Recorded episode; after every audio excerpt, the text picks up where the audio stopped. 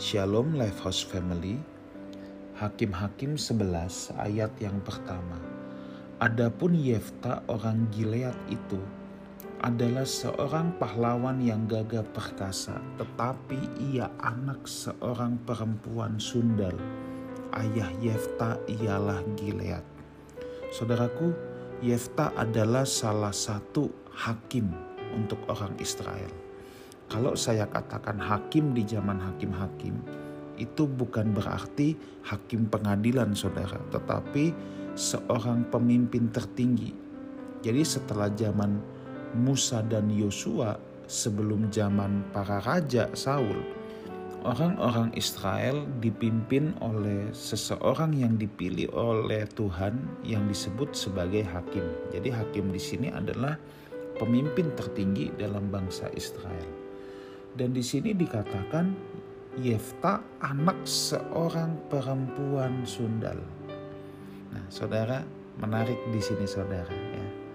Yefta tidak memiliki latar belakang yang baik atau latar belakang dia jauh sama sekali dari yang namanya baik atau indah. Tetapi Tuhan bisa memakai Yefta saudara. Sekalipun mungkin latar belakangnya sangat buruk seorang yang terusir dari saudara-saudaranya dan tidak mendapat bagian warisan saudara. Itulah Yefta. Tetapi Tuhan sanggup memakai dia. Pernahkah saudara melihat sebuah sulaman yang indah? Pernahkah kita berpikir sebelum sulaman yang indah itu menjadi sesuatu yang indah?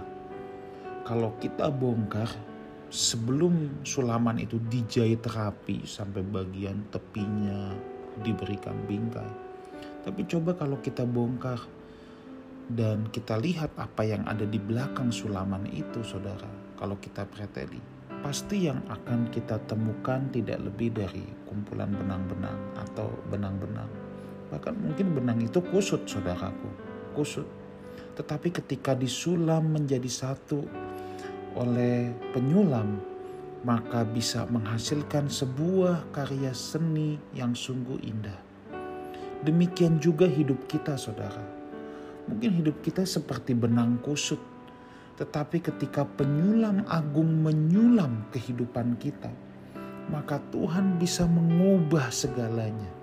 Tuhan bisa memilih dan memakai siapa pun saudara yang siap untuk dipakai, yang mau untuk dipakai oleh Tuhan, yang mau berbalik kepada Tuhan dari jalan kita yang serong seburuk apa pun latar belakang kita Tuhan bisa membentuk saudara untuk menjadi sebuah hasil karya yang maha indah.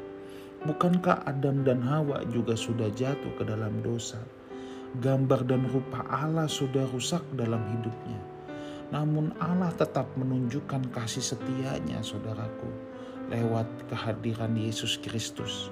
Manusia diberikan kesempatan kembali, diberikan anugerah untuk bisa dikembalikan ke rancangan semula. Kita ditebus dari dosa, kita dipulihkan saudara. Tidak berhenti di situ.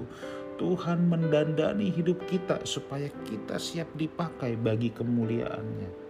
Itu sebabnya Alkitab berkata, bunga bakung di padang saja Tuhan dandani. Salomo dengan segala kemegahannya tidak berpakaian seindah bunga itu. Itulah sebabnya saudaraku mari berbalik sama Tuhan. Apa pun masa lalu saudara, seburuk apa pun, sehancur apa pun, Tuhan bisa mengubahnya.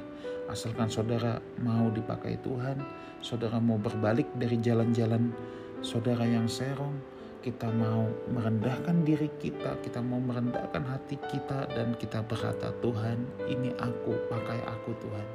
Seperti Yesaya ketika Tuhan bertanya siapakah yang aku mau utus. Ini aku utuslah aku Tuhan. Meskipun Yesaya juga berkata aku seorang yang najis bibir. Apa pun kelemahan kita, apa pun kekurangan kita, kalau kita mau menyediakan diri kita dipakai oleh Tuhan, maka Tuhan bisa menjadikannya sebuah hasil karya yang maha indah. Sebab memang sejak semula manusia sudah didesain segambar dan serupa dengan Allah.